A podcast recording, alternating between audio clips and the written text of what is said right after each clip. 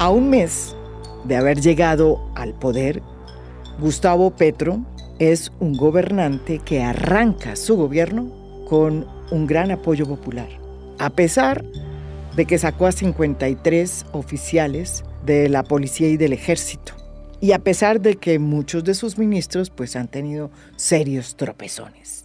Ahora, lo que no vamos a hacer es nuevos contratos de exploración. Eso ha sido el compromiso del presidente y vamos a mantener nuestra promesa porque es una promesa para cuidar el ambiente, para cuidar la casa grande.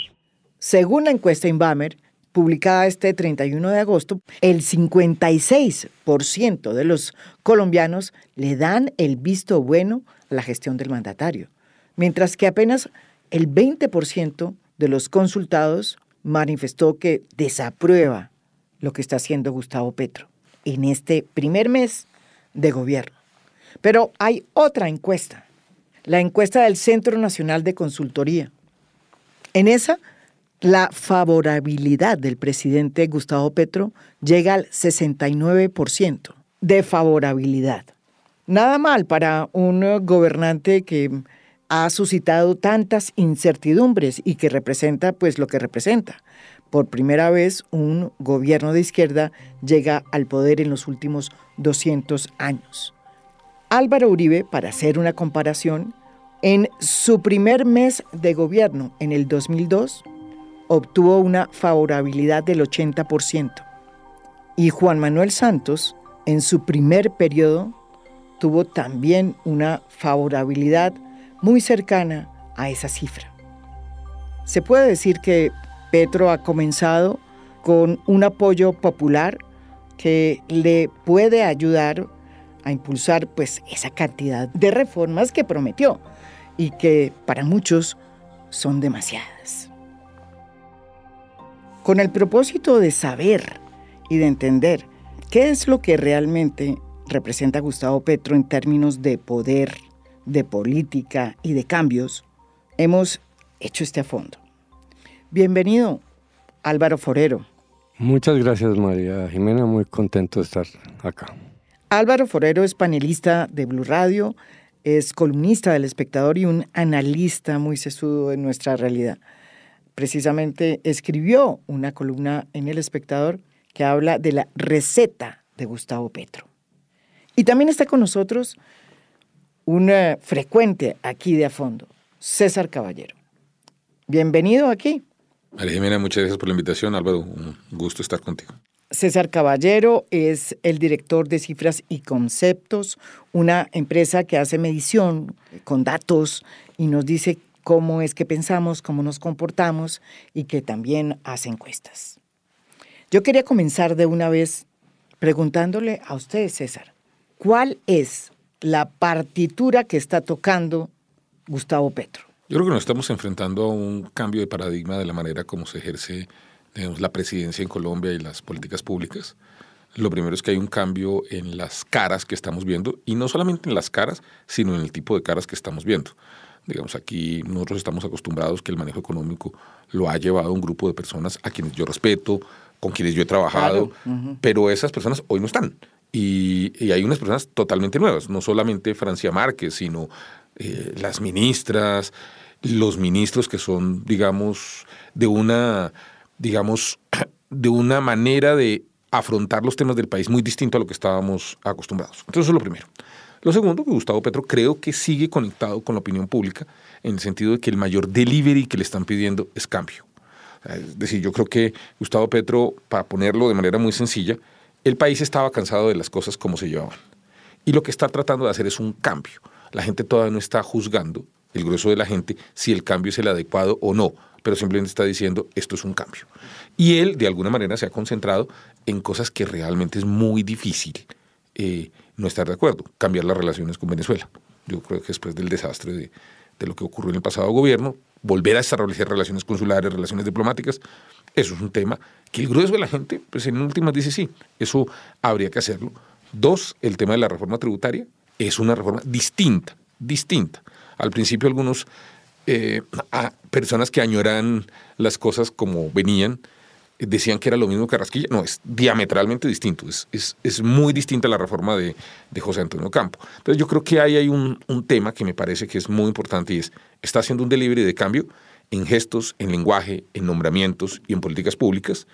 Y en eso creo que está conectado con la opinión pública. Creo que pues, la encuesta que nosotros publicamos mostraba una favorabilidad del 63%, una del Centro Nacional de Consultoría del 69%, una de eh, Inbamer que también muestra un porcentaje alto. Yo creo que eso muestra que hoy el presidente de, eh, Gustavo Petro está conectado con el grueso de la opinión pública y que, que va haciendo el delivery principal que le pidieron, que era un cambio.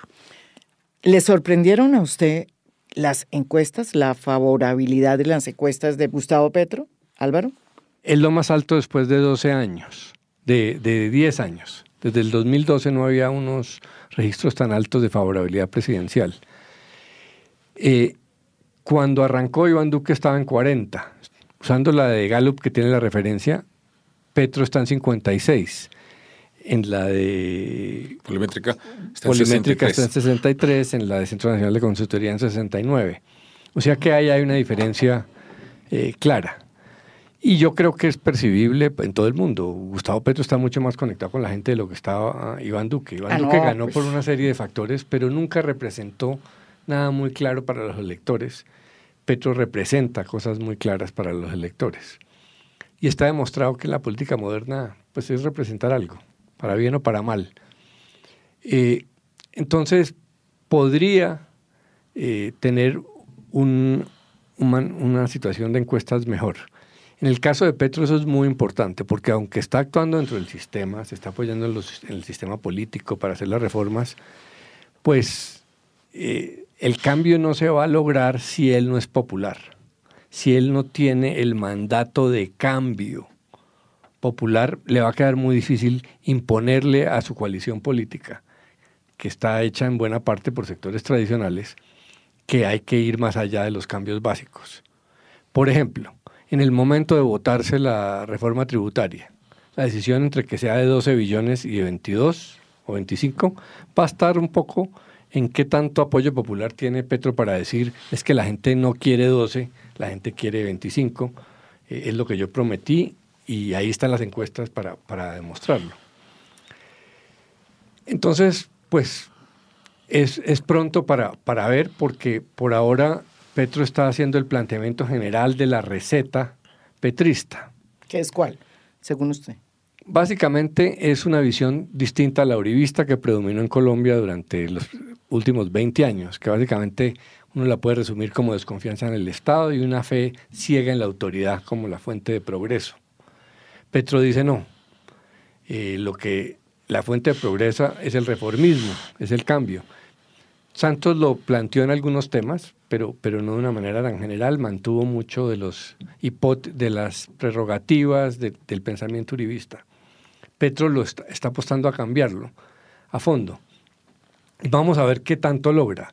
Uribe tuvo una coyuntura, Uribe lo que logró fundamentalmente es lo que Gramsci llamaba la hegemonía cultural, mm. eh, que fue lograr que el país adoptara una visión suya aún los opositores. Una lengua, una, cultura, una narrativa que llaman acá. Mm. Pero tuvo una coyuntura muy especial. Primero la internacional. Recién llegó al poder Uribe, pues se da el ataque de las Torres Gemelas y el mundo entra en una fase de antiterrorismo mundial muy fuerte durante muchos años. Tenía internamente el tema de la, de la crisis de seguridad después del Caguán, eh, entonces era muy favorable. Y además una situación económica pues invidiable, mm. de, apenas llegó se disparó la economía, un poco lo que le pasó a Clinton en su momento en Estados Unidos. Eh, entonces repetir esas condiciones no es fácil, aunque Gustavo Petro tiene algunas cosas similares. Tiene vientos de cola latinoamericanos grandes eh, a favor de la izquierda. Eh, llega en un momento donde el modelo neoliberal de 40 años está muy desgastado, o sea que la gente está pidiendo políticas nuevas. Llega en un momento donde el uribismo se agotó como banderas, ya no están las FARC. Entonces, tiene unas coyunturas grandes. La gran pregunta con Petro es si va a tener un entorno económico internacional y nacional favorable o no. porque es muy difícil hacer grandes transformaciones y tener mucha favorabilidad con eso. Pero sobre tu pregunta, en la duda de si está haciendo cambios, cambios muy profundos, obviamente. Y como decíamos ahorita, se ha enfocado en políticas fracasadas. Cambiar la política con Venezuela, cambiar la política contra las drogas, cambiar la política de seguridad que están fracasando, pues no es fácil.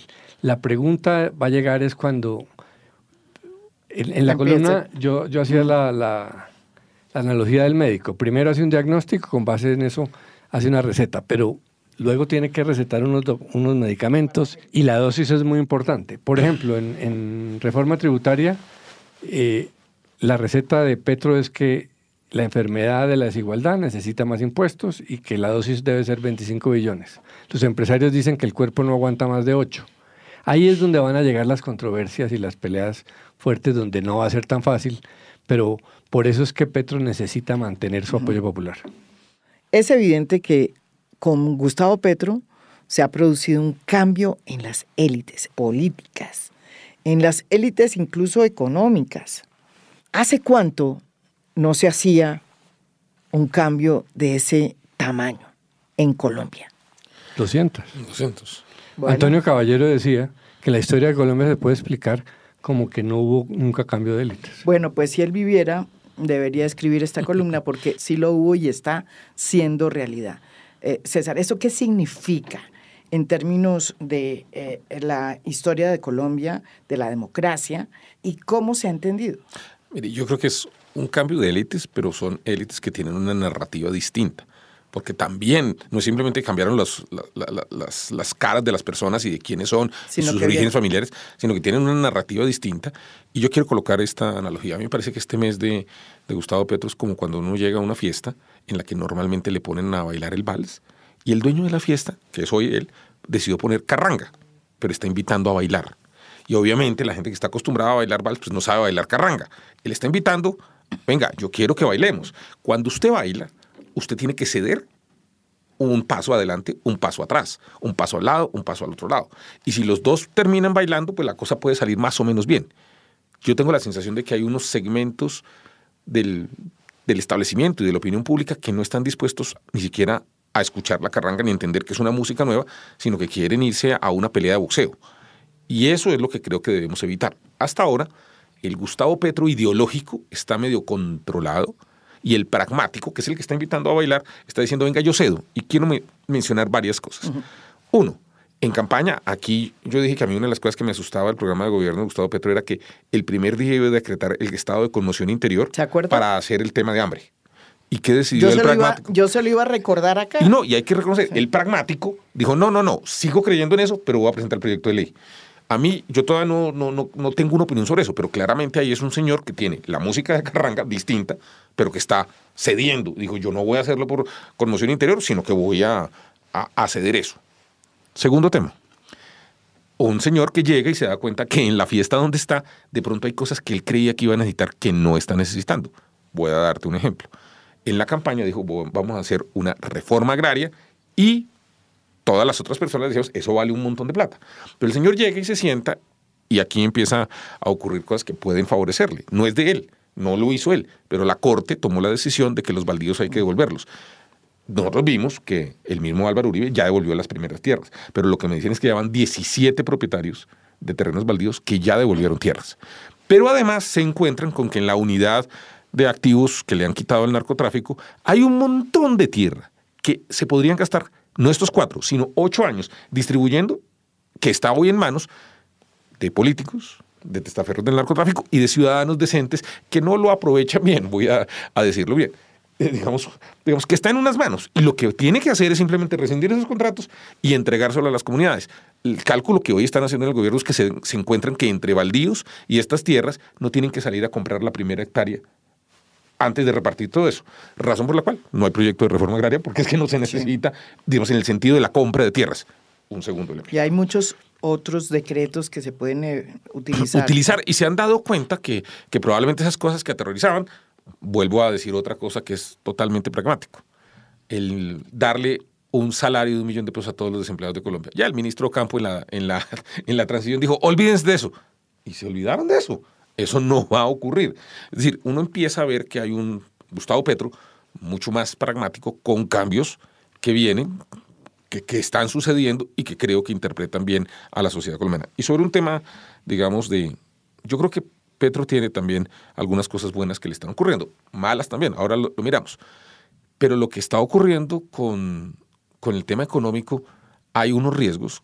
Uno enorme, el de la inflación, pero en el tema económico no es solamente el viento de cola que ya pasó, sino ¿Por que... qué? Porque ya pasó, dice. No, no, el que dice Álvaro que, que probablemente es el viento de cola como que lo que venía y ya pasó. No, yo creo que se mantiene todavía, porque por ejemplo el precio del petróleo sigue estando por encima de 90 dólares.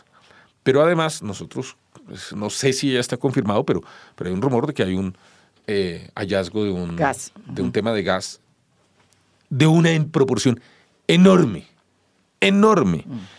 Que solo para desarrollarlo va a requerir una inversión extranjera directa que, que va a hacer que, digamos, que las cuentas empiecen a, a, cuadrar y a, a, tener unas cosas. Entonces, yo hoy que tengo la sensación, eh, creo que el gobierno va bien, está haciendo cambios, cambios en los cuales la partitura es distinta y está invitando a bailar.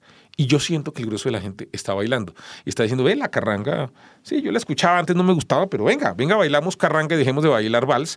y hay unos que están sentados muy molestos, pero porque la música no les gusta. Pero, pero la música que está me parece que, que se conecta con el cambio que el país quería y, y, a mí me gusta la carranga. ¿A usted le gusta la carranga también, no? Yo soy súper carranguero, de verdad.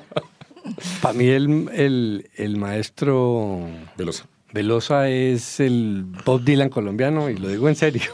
Ah, carajo. Bueno. Para que entiendan qué es lo que están diciendo César y Álvaro.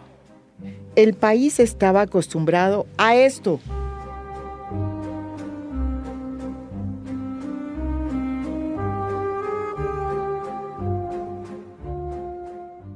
Y ahora, pues, está escuchando esto.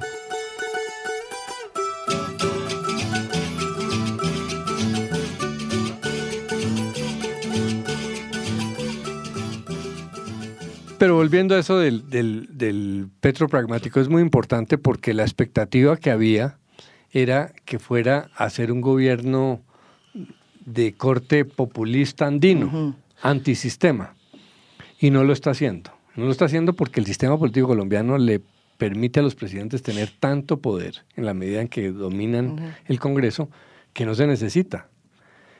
Eh, Gustavo Petro está intentando, por el vía dentro del sistema, de hacer las reformas. Y eso, por un lado, ha tranquilizado a muchos y ha desconcertado. ¿Por qué cree usted que la, la crítica y la oposición están en manos de personajes tan menores, diciendo cosas tan pequeñas? ¿Y por qué la, el cubrimiento negativo en la prensa se ha vuelto tan de anécdotas pequeñas? Porque es que todo el mundo está desconcertado porque Petro está actuando dentro del sistema y está combatiendo políticas fracasadas, no se está inventando nada irracional. Eh, y está poniendo a pensar el país en los temas grandes, pero dentro del sistema. Entonces, eso es muy importante. La pregunta es, para un líder, si no es muy delicado en términos de popularidad meterse en esa democracia farragosa de la negociación con los políticos y tal, si no es mejor jugar en contra del sistema para mantener popularidad, esa es la gran pregunta. Petro tiene que mantener el nivel, mantenerse popular con sus viajes, conectándose con la gente, sí, hablando de los temas pero, que le importan a la gente, pero a la vez manteniendo capacidad de, de éxitos concretos legislativos. La oposición también está aprendiendo a, a hablar desde la avidez del poder. Esto es lo que ha dicho Miguel Uribe, que es el eh, máximo representante hoy en el Congreso del Centro Democrático sobre la reforma tributaria. Preferir otros países. Se va a golpear clase media, se va a empobrecer a los pensionados y se le va a sacar la plata a las personas de menores ingresos. ¿Alguna respuesta, César? No, primero, la mayor parte de los colombianos no está desconcertada, está contenta. O sea, le gustó la carranga. O sea, están ahí sí, todavía y las encuestas están diciendo, los opositores, que hoy son una parte minoritaria de la opinión pública, eh, creo que están criticando sobre el modelo de pensamiento anterior. Entonces, Miguel Uribe, creo que, digamos, en su esquema mental, a él solo le gusta el vals. Entonces, como no le están tocando vals, pues a él esa música le suena fea. Pues desde, es, es, pues es digamos, es, hasta donde está, digamos, eh, su tema. Yo creo que él, digamos, siendo un hombre inteligente, ha decidido hablarle a los 140 mil o 180 mil personas que votaron por él para mantener esos 180 mil personas que votaron por él. Y eso lo están aplaudiendo. Pero los otros, casi 20 millones de colombianos que están que no votaron necesariamente por él ni por eh, las, estas posiciones, pues, pues están 18 millones, digamos que por el, por, el Centro Democrático y por algunos de Cambio Radical, y pues votaron 18 millones y por el otro, digamos, votaron, eh, perdón, votaron dos y por el otro 18. Pero él está hablando solamente a una fracción muy, muy pequeña de personas, porque los otros no están comprando esa idea. Y yo recuerdo otra cosa que dijimos aquí en, el podcast, que, que, lo voy a decir porque es que a mí me, me, me gusta recordar, oye, cuando cometo errores hay que recordarlo, pero ¿se acuerda que yo le dije a usted que Efraín Cepeda iba a ser el fincho humano? Ya que usted recuerda esta última venida aquí en a fondo, mire lo que usted dijo sobre lo que iba a pasar con el Partido Conservador y puso como ejemplo a Efraín Cepeda, un importantísimo senador de ese partido. Mis respetos desde acá a Efraín Cepeda. Aquí va lo que usted dijo en marzo de este año. Lo que pasa es que no te olvides que el partido más importante de Colombia se llama el gobierno. Y yo creo que voy a utilizar un nombre simplemente como un ejemplo, que si él escucha no se ponga bravo, pero tú vas a ver que si Petro es presidente, pues vamos a ver la transformación de Efraín Cepeda en el fincho humano. O sea, no se ha perdido, no se ha perdido un gobierno desde Gaviria y no se iba a perder el Petro y no se lo está perdiendo y ahí están y, están. Yo por eso, digamos, un poco lo que diría es, particularmente en el tema de la tributaria. En el tema de la tributaria, quienes están levantando la voz de crítica y quienes están diciendo que no, que esto son las personas de mayores ingresos que evidentemente van a ser afectadas y que van a pagar más impuestos. Pero, por ejemplo, ahí vimos que Germán Vargas no le gusta el, impuesto al patrimonio y la silla vacía sacó sus reportes y claro, él va a pagar el impuesto al patrimonio. Eh, digamos, yo creo que aquí hay personas en concreto, son entre 140 y 180 mil personas, que vamos a pagar más de lo que estamos pagando hoy, y ahí me incluyo yo, en la reforma tributaria. Lo que pasa es que yo estoy de acuerdo con que la reforma se necesita, porque yo creo que tener una sociedad con estabilidad social y paz social es mejor negocio que tener simplemente una serie de privilegios que no nos permiten a nosotros avanzar. para hacer un poquito de propaganda, en, mi columna de Razón Pública hicimos las cuentas, hay, hay un tributarista que habla de que, de que la tributación va a ser del 104%. Mm. Eso, eso es extraño, eso es asustador, pero yo creo que no es cierto. Yo creo que él no está haciendo bien, él cambia los denominadores para que le dé los temas. Pero para ponerlo en plata blanca, para que una persona pague los máximos, los montos máximos, 39% la empresa de utilidades y el 39% el máximo, esa persona, después de pagar impuestos, se está quedando con 300 millones de pesos mensuales de ingreso. O sea, eso podría ser cierto en el máximo. En la tarifa máxima, que es la asustadora del 39%, es si usted recibe más de 10 mil millones de pesos de utilidades, la empresa paga el 39 y usted está recibiendo más de 6 mil y pico millones de pesos de utilidades. Es decir, claramente sí va a haber unas personas que van a pagar el 39% en esa cascada tan asustadora que dicen, pero digámosle a la gente, eso es para personas que después de pagar el impuesto de renta, después de pagar el impuesto de patrimonio, les va a quedar más o menos 300 millones de pesos mensuales, después de pagar los impuestos. Entonces, pues, o sea, pues sí, ellos van a tener que pagar. digamos, entonces, en ese sentido, yo creo que eh, el senador Miguel Uribe está leyendo el segmento muy pequeño de población.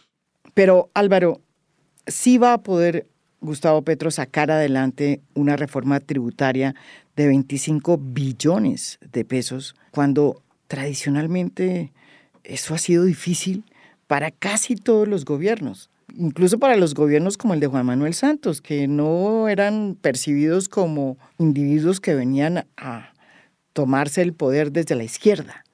¿Va a poder Gustavo Petro?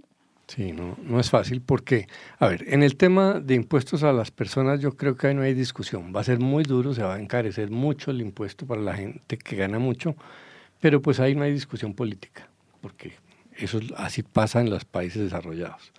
La pregunta es las empresas y sobre todo los empresarios, porque si además del impuesto de renta le agrega el impuesto a patrimonio, eh, y la pérdida de, exenciones para algunos eh, y el impuesto a dividendos para algunos empresarios, eh, la cosa se pone muy fuerte en materia impositiva.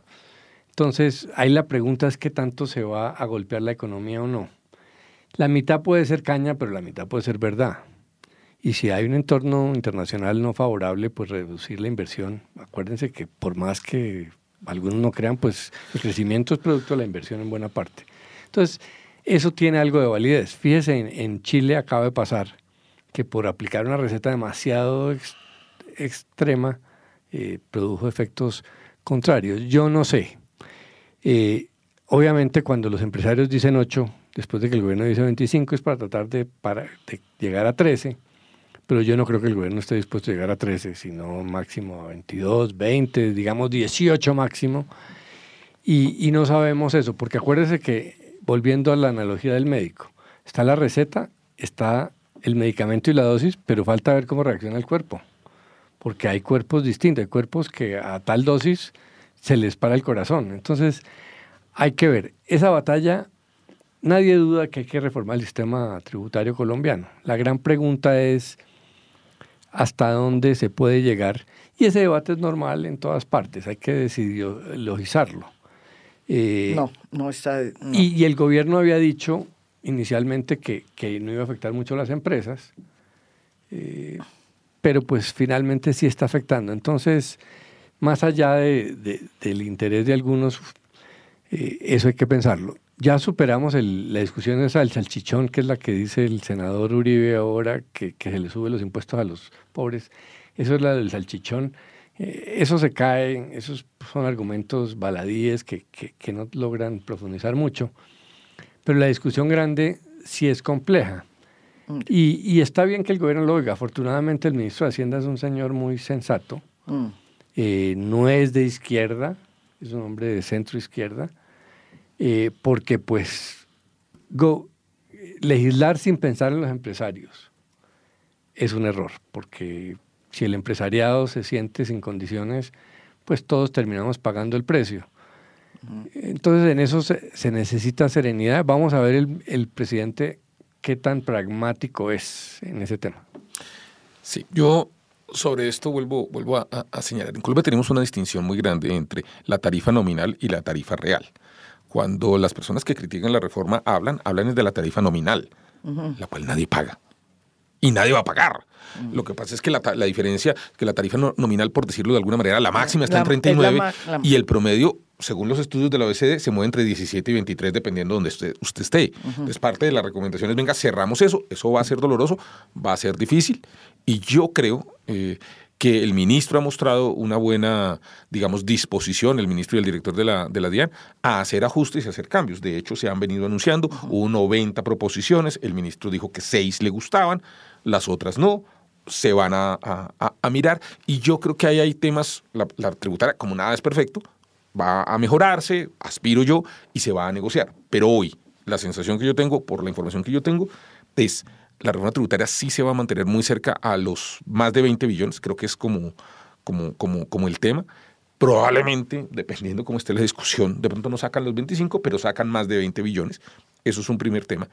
Con dos cosas, particularmente una, que nadie sabe cuánto va a ser. Y es que por primera vez desde la Constitución del 91, el gobierno ha dicho, no voy a meter amnistía tributaria ni normalización. Y yo le digo, Álvaro, Ahí no sabemos esa, esa plata cuánto va a ser. ¿Por qué? Porque nosotros hemos generado una cultura en la que empresarios evaden este año porque saben que en dos años, o sea, no pagan el 35. Y, mire, mire la cuenta, la cuenta es, hay unos empresarios, unos señores, unos señores y unas señoras, pues, no, quiero ser incluyente, que tendrían que pagar el 35%, deciden no hacerlo, esperarse dos años y en dos años pagan el 15%. Este año les están diciendo, no, usted tiene que parar. Y el día que pare y haga eso, todavía no sabemos esa cuánta plata va a ser. Yo creo que la DIAN hizo un cálculo y eso puede ser una plata realmente muy importante. Pero lo otro, yo soy empresario. En mis cálculos los impuestos son parte de los temas que yo tengo que mirar. Y en eso le admito, Álvaro, que los impuestos no pueden ser, digamos, no se les puede ir la mano. Pero para mí, si usted me pregunta, la variable central es si yo tengo clientes y si yo estoy vendiendo. Y en Colombia va a pasar una cosa, ya está empezando a pasar, ya lo estamos viendo, y es que vamos a empezar a exportarle a 32 millones de venezolanos que tienen una economía con petróleo a 90 dólares por barril y con 13 compañías norteamericanas que ya llevan un mes y medio trabajando y que probablemente en cuatro meses van a estar produciendo un millón de barriles adicionales. Es decir, vamos a tener al otro lado de la frontera un mercado que por una decisión infantil del gobierno de los últimos cuatro años perdimos y cerramos y ellos qué nos van a comprar? Nos van a comprar huevos, zapatos, telas. Es decir, no es, por, no es gratuito que el fondo de inversión más grande del mundo, el de los árabes, haya venido a comprar una empresa que se llama Nutresa, que es una fábrica de alimentos, para venderle a un mercado que lo tenemos al otro lado. Es decir, ahí hay un tema en donde muchos de esos empresarios que están diciendo, listo, mi rentabilidad se va a bajar, pero es que el volumen puede aumentar, digamos, mi rentabilidad por unidad, pero si el mercado me pide cosas, pues yo creo que es una combinación. Encontrar el punto de equilibrio, de equilibrio en que en qué tanto más o no, pues de eso se trata la discusión democrática. Yo creo que es válido que al que le van a cobrar más impuestos grite, por lo menos. Y eso es lo que están haciendo, gritando. Lo único que a mí me parece que, está faltando en la reforma tributaria, yo tenía la ilusión, ahora veo que era infantil, de que el grueso de la evasión que está en ese sector informal, en los millones que no pagan, eh, hubiera mecanismos para llegar a ellos y parece que definitivamente no. Y ahí es donde está el grueso de la plata. Si algunos hablan de 50 billones, pero es frustrante que de verdad no haya manera de llegarle a ese mitad de país eh, próspero. Ayer un señor, un dueño de restaurantes me decía, aquí hay una Colombia extraña, muy rica, que gasta muchísimo en estos restaurantes. Me dice, yo vivo aterrado las cuentas que, que pagan. Y eso no es una excepción, eso es una cosa permanente. Y esa gente, decía él, pues yo no creo que sean grandes pagadores de impuestos ni nada por la cara y por, por, por la actitud que se les nota. Entonces, pero bueno, eso no es culpa del gobierno. Parece que es imposible llegarle a esa mitad de la economía subterránea que no es solo de drogas, es de todo tipo. Uno de los grandes problemas del narcotráfico es que se ha vuelto la mitad contrabando, la mitad lavado, la mitad... y no tenemos cómo enfrentarlo. Eh, una sola cosa, entiendo y te reconozco el argumento, ese es un buen punto, pero la medida de que no haya transacciones válidas en efectivo, que superen los 10 millones, eso va en ese sentido. No, no lo resuelve, pero va en ese sentido. Y yo creo que en la medida en que empecemos a bancarizar más la gente, que eso es un esfuerzo que se viene desde hace rato y que se, la pandemia yo creo que ayudó bastante porque hay mucha más gente con, con bancarización, eso va a empezar a, a, ayudar. Pero esa medida en el sector informal e ilegal creo que ayuda. ¿Cómo creen ustedes que va a afectar lo que sucedió en Chile cuando de por medio está Gabriel Boric y su mandato?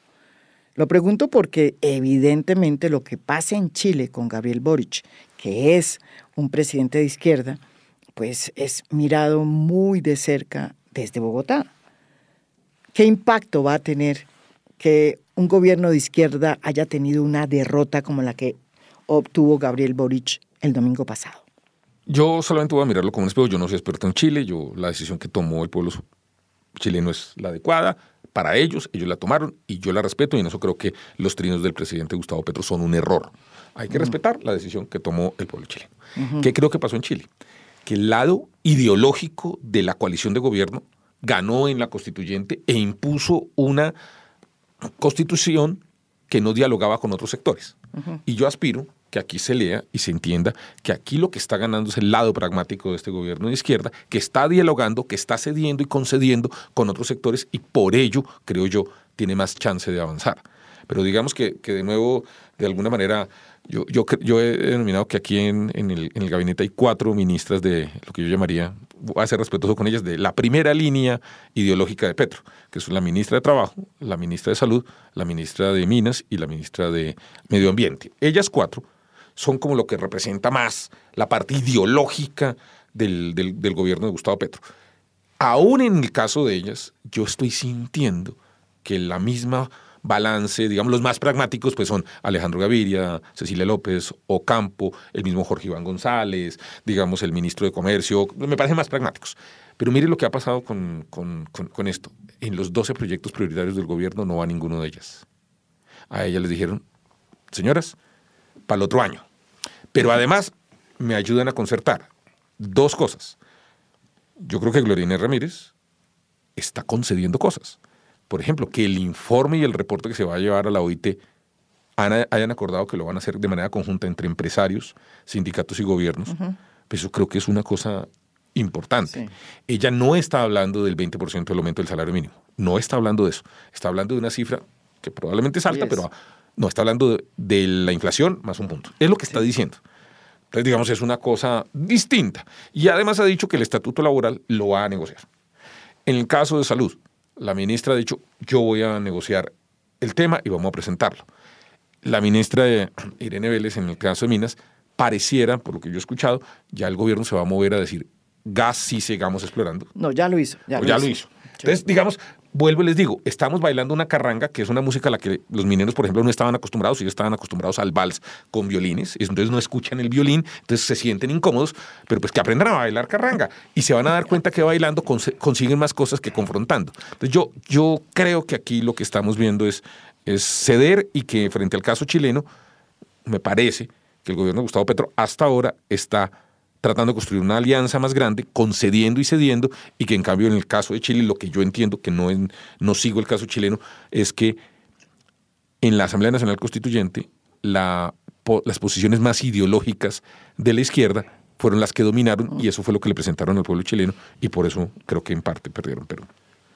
Pero el caso chileno es muy distinto al de Colombia por dos razones. Yo creo que no es extrapolable. Primero, precisamente porque Colombia tiene instituciones fuertes debido a que hizo a tiempo su cambio constitucional. Estas son instituciones muy complejas que han tenido muchos problemas, muy débiles en cosas, pero, pero a la vez aquí eh, se frenó el caudillismo populista por el sistema, a diferencia de países vecinos. Por la constitución del 91, dice usted. Sí, la Corte Constitucional le dijo a un presidente muy popular que se quería quedar en el poder, no, se va y se, se tuvo que ir. Eh, obviamente interfirieron los norteamericanos y tal, pero, pero eso es así. Chile tiene un problema que es que es una constitución que le dejó un dictador. Eso, eso pues es terrible para un país. Colombia tiene una constitución que el actual presidente dice lo que es que cumplirla y que tiene apoyo popular. Y eso hace que Petro no tenga una carta blanca en una, en una constituyente, como tuvo Boric, que los embriagó de poder y los llevó a cometer excesos. ¿En qué cabeza cabe hacer una constitución totalmente sesgada, metiendo hasta el tema del aborto? Pues eso no funciona. Las constituciones tienen que tener algún nivel de consenso como tuvieron en Colombia, que la constitución colombiana avanzó mucho, pero hubo algún nivel de consenso. Y eso es lo que lleva a lo que estamos llamando el presidente pragmático. Un, gobierno que puede plantear grandes reformas estructurales dentro del sistema, porque le toca negociar. ¿Usted sabe al final quién va a ser decisivo en la reforma tributaria? Roy. Los partidos de gobierno que van a apoyar, que van a poner los votos, que van a poner los votos, sobre todo el Partido Liberal y el Partido Conservador que van a poner los votos para que pasen o no. Y eso suena feo, pero a la vez eso es una fortaleza institucional democrática que un presidente de izquierda tiene que llegar a acuerdos aún con, con el Partido Conservador, porque eso permite que no se cometan los exabruptos que se cometieron en la Asamblea Constituyente de Chile. Eh, entonces, desde ese punto de vista, las instituciones colombianas, a pesar de todos nuestros problemas, eh, tienen cierta fortaleza. Tanto que hay dos maneras de verlo. O que domaron a Petro, o que el sistema político colombiano es tan presidencialista que le permite a un presidente de izquierda o de derecha unas prerrogativas para, para hacer reformas. Por eso es que lo, lo impúdico es gobernantes como Iván Duque que llegan a no hacer nada, aun cuando logró al final una eh, mayoría en el Congreso, no lo usó para nada. Bueno, la está usando como expresidente. Hay una foto que está circulando con eh, Zapatero, que fue su segundo, y la persona que realmente convirtió al ejército colombiano en una especie de centro de activismo político. Gustavo Petro ha sido criticado por casi todos los medios y muchísimos analistas, y desde luego por la oposición, por la manera como ha sacado a los 53 miembros de la fuerza pública de un tacazo histórico, es eh, esa sacada.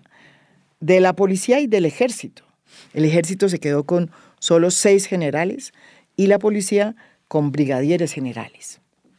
Sin embargo, en las encuestas, pues eh, no se lo cobraron, porque tiene un importante apoyo.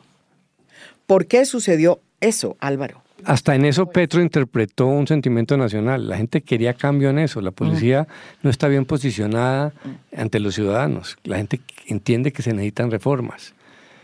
Eh, y, en él, y los resultados en materia de seguridad del ejército no son buenas. Entonces, Petro está atacando donde hay potencial, donde hay debilidades. Eh, el gobierno Duque dejó esto sembrado de debilidades y ahí es donde está entrando inicialmente Petro, política internacional, el tema de Fuerzas Armadas. Por ejemplo, ese último movimiento de Zapateiro contra Petro en campaña, eso es una torpeza absurda. Eso inmediatamente cuando yo vi eso, dice, si gana Petro, pues va a descabezar, no me imaginé veintitantos, sino quince, pensé en mi mente. Va, va, a descabezar a los quince de Zapateiro y, muy absurdo que el gobierno Duque lo, lo, apoye. En el caso de la policía, pues estaba requete cantado después de semejante crisis con, con el tema del paro.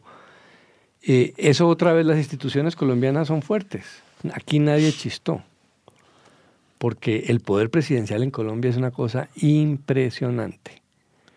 Eh, el empresariado, los Estados Unidos, los partidos, todo el mundo confían en, en, ese poder presidencial porque ha sido fuente de estabilidad política. Compárenos con Perú, por ejemplo, que los presidentes se caen con, con un soplido. Eh, entonces, eh, eso es parte de las coyunturas favorables para Gustavo Petro. Eh, de por qué está haciendo las cosas dentro del sistema. Y si logra sacar esta reforma tributaria adelante, y en enero es un, tiene un triunfo legislativo muy grande, la pregunta grande es, ¿qué va a hacer? ¿Va a seguir, va a ser maximalista y va a tratar de ir por grandes reformas en lo demás? ¿O por el contrario, ya tiene un éxito, digamos, histórico que le permite cumplir con sus electores y va a poder seguir en un tono más... Eh, eh, negociable en temas de reforma de salud, de pensiones, etcétera. Pero donde tiene partitura, por ejemplo, frente a las fuerzas militares. Yo creo que él tiene una partitura distinta. Pues primero, todos los problemas que dice Álvaro con el ejército y la policía, entonces se van los nombres. Y se van más de los que nosotros estamos acostumbrados, porque la carranca es más rápida. Se van. Segundo, el día que eso sale, hace una propuesta que ya no le habla a los 400 generales y exgenerales que ha tenido Colombia, que son 400, no son más, sino le habla a los 2 millones de personas que han sido soldados, suboficiales, cabos, dice primeros, y les dice, yo creo que el ejército colombiano y la policía colombiana debería tener la oportunidad de que usted que arranca como policía termine como general. Eso, yo le voy a decir una cosa. Y de educarse. Y de educarse y de tener una carrera. Entonces usted tiene, claro, unos brigadieres generales que son, no sé, 17, pues están molestos, obviamente. Está bien que estén molestos, pero es que usted tiene del otro lado el montón de policías y sargento viceprimero que nunca podría, que alguien le está diciendo, oiga, pero lo lógico es que usted sí pudiera. Y eso es un mensaje de cambio enorme. Y lo tercero, pues obviamente hay una estrategia, digamos, los que conocen de asuntos militares dicen que cuando usted tiene una posible operación de brazos caídos, usted lo que tiene que hacer es mandarse a los generales y dejar que los capitanes, los tenientes, los mayores, que yo lo voy a poner de esta manera. Yo no sé cuántos coroneles hay hoy en Colombia, pero le aseguro que esos coroneles que están hoy están mirando para arriba y hace dos meses sabían que tenían muy poquito espacio para ascender a general. Hoy esos coroneles dicen, oiga, pues es que hay ahí espacio para que yo pueda subir. Razón por la cual probablemente van a empezar a mostrar resultados para poderse visibilizar y seguir subiendo. Y lo mismo le pasa a los mayores y lo mismo le pasa a los capitanes. Entonces digamos que ahí tiene un plan, no sé si le salga, no sé, porque también tiene unos costos, unos costos operativos y este tipo de cosas, pero tiene un plan. Y yo creo que en varios frentes Gustavo Petro en política internacional tiene un plan, en el tema de reforma, digamos, en el tema agropecuario tiene un plan que lo está desarrollando, en el tema tributario tiene un plan, en el tema de fuerzas militares tiene un plan y lo está ejecutando. El plan es distinto al que estamos acostumbrados, pero ese plan está avanzando y realmente está avanzando. ¿Dónde creen ustedes que la carranga que estamos supuestamente oyendo por cuenta de Gustavo Petro está sonando mal? Está siendo tocado por pésimos músicos. ¿Qué le está saliendo mal a Gustavo Petro? Inflación, yo creo que hay un problema. Yo no escucho del gobierno una serie de, digamos, de una narrativa una lectura de lo que está pasando con la inflación. Y ahí se vienen cuatro o cinco decisiones en los siguientes meses que pueden o ayudar a controlar la inflación o volver esto un tema inmanejable. Una, ¿cuál va a ser el aumento del salario mínimo? Esa es una primera decisión que le va a costar al gobierno, pero creo que tiene margen de maniobra para hacer una cosa, digamos. Segundo, el Banco de la República creo que con buen criterio está subiendo la tasa de interés, de interés, y va a seguirla subiendo. Entonces, ¿hasta cuándo el gobierno le va a decir ya no suba más? Tercero, digamos, en gracia de discusión, que el ministro de Hacienda logra los 25 billones de pesos de la reforma tributaria. Eso lo saca al consumo interno. Eso en principio ayuda a la inflación. De esos 25, ¿cuántos va a devolver como gasto público? ¿Y cuántos va a utilizar para prepagar deuda o no? Digamos, en el balance. Acá, acá, esa es una pregunta muy acá importante. el ministro lo dijo en la fondo. De los 25 billones, todo se va a usar para reinvertirlo en programas sociales. Pero hasta ahora no lo está haciendo. Porque lo que ha anunciado es que el presupuesto que le dejó armado el ministro José Manuel Restrepo va a aumentarlo solo en 10 billones y no en los 25. Eso es un buen signo para la inflación. Él está diciendo, mire, yo voy a hacer un aumento ya de 10 billones, que es lo que le pidió al Congreso modificar, sobre el monto total del presupuesto que le dejó montado José Manuel Restrepo, que es un presupuesto donde básicamente recortaba el gasto digamos, de una manera brutal para cumplir con la regla fiscal. El ministro está diciendo, vea, yo estoy pidiendo, eso es la cifra que él puso, un aumento de 10. Eso quiere decir que hay 15 de la reforma que él aspira a tener que no los está metiendo ya al presupuesto. Los, Dijo agrega después. Que los agregaría después, pero, pero ahí hay un mensaje. Pero entonces, primera decisión, aumento del salario mínimo. Segunda decisión, la relación con el Banco de la República para tasas de interés. Tercera decisión que tiene que tomar el, el gobierno es que de la reforma tributaria se traduce en gasto del año entrante y que eh, contrae. Y cuarta, que es muy jodida, muy complicada, es qué van a hacer con el precio interno de la gasolina. son cuatro decisiones que tiene el gobierno que tomar y que yo no escucho qué es lo que están pensando hacer. Sí, va, yo creo que va a tener que responder rápido con el tema de los subsidios agrícolas. Lo que pasa es que todo eso le, le empaña la discusión, pero... Pero para eso tiene un plan. Él quiere comprar el 51% de monómeros. Y esa es parte de la discusión y la negociación que está haciendo precisamente sí, con, con eso Maduro. toma tiempo. Pero eso puede cambiar muchísimas cosas. El tema más complicado en el mundo y en Colombia es el de la energía. Lo que dice César, el aumento de los precios del, de la gasolina va a ser muy complicado. El paro eh, caminero se viene pronto porque es inevitable soltar ese aumento de precios. Y no sé si vieron el alcalde de Barranquilla ya pidiendo paro costeño para protestar por los aumentos de los precios de la energía, que de verdad son astronómicos. Pero el presidente Petro contestó como candidato diciendo por qué están subiendo los precios, de energía. los precios si, si, los embalses están llenos. Ahí eso ya no es para tweet, tiene que actuar. Que es lo mismo que está pasando en Inglaterra, ¿no? Todas las protestas están por el lado de, del aumento de precios de energía y en toda Europa. Entonces, como dice César, ahí hay un frente eh, que no estaba previsto que hay que enfrentar y no hay herramientas fáciles. Sí. En el tema de la, de la gasolina es complicadísimo, que gastarse la reforma en, pag en pagar eso, pues no tiene sentido. Pero dejar subir los precios muy rápido, pues es, tiene un costo social. Acuérdense, el Caracazo, la explosión en Chile, la explosión en Ecuador, todas pasaron por el aumento de precios de combustibles.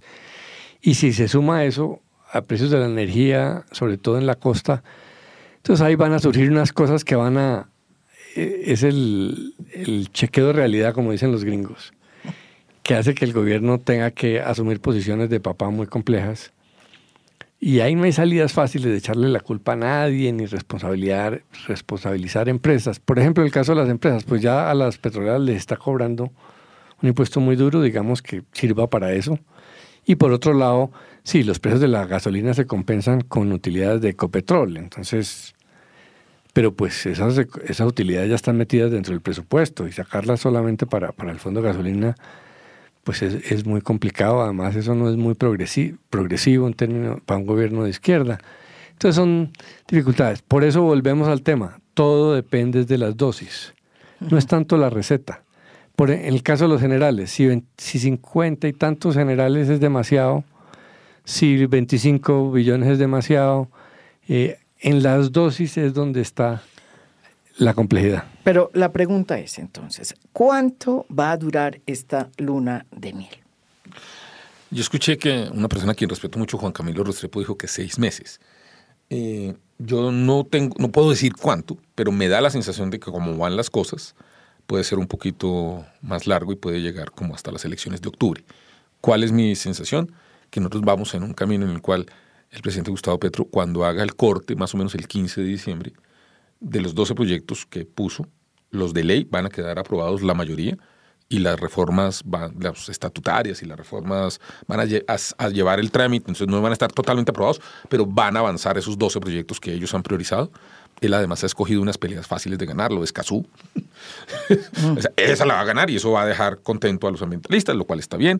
Yo estoy convencido que la tributaria va a salir, no sé si de 25 o de menos, pero no creo que baje de 20. Esa es mi, no, todas las tributarias salen en Colombia. A los empresarios les encanta, a los eh, congresistas les encanta generar. ¿Qué más, ¿Qué yo creo que la reforma al, al, tema de la ley de seguridad, eso va a salir, eso, digamos, con, con algunos temas. Creo que la ley de hambre va a salir. Creo que el código electoral, la reforma, que con buen criterio y por consejo de Roy, dijeron adoptemos el texto que el Congreso pasado acaba de. Entonces, digamos, ahí va a haber unos cambios, pero eso va a pasar. Total. Lo, de la paz total es en el proyecto de ley de, de, seguridad. Mm. eso creo que va a salir. Digamos, eh, creo que todos esos proyectos tienen muy buen ánimo en el Congreso. Eh, van a salir con unos cambios y estos temas, pero, pero van a salir. Entonces, ahí va a estar. Frente al precio de la gasolina, déjeme le propongo lo que yo haría. Porque como todo, no hay una solución mágica. Va a ser dolorosa, pero de nuevo, la combinación de las distintas alternativas. Pues mire, yo creo que hasta que llegó Uribe estábamos acostumbrados como al bambuco o como al vals, una cosa más suavecita, que no, que no se agitara mucho nadie. Que... Luego Uribe nos puso a marchar y, se identificó con el tema de la marcha y las marchas marciales y la cosa. Y esto yo creo que es mucho más carranga, eh, que es un ritmo distinto, un ritmo movido. Veníamos tocando esta partitura en los últimos 200 años. Sonaba algo así como, como esto.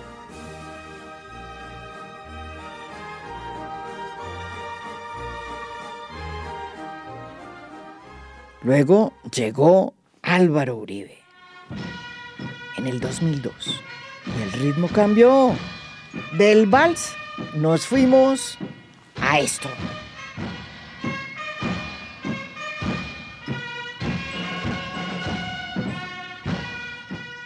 Y finalmente, gústele o no, a muchos, hoy estamos tocando esta partitura. La carranga. Se las presento.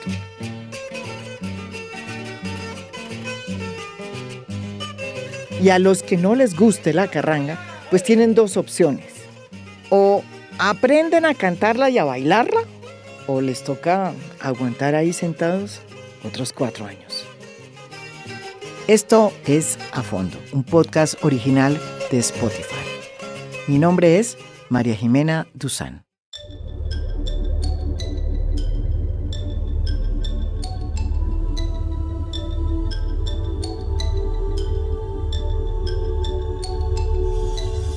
A Fondo es un podcast original de Spotify. Producción general, Lucy Moreno. Editor de contenido, Michael Benítez Ortiz.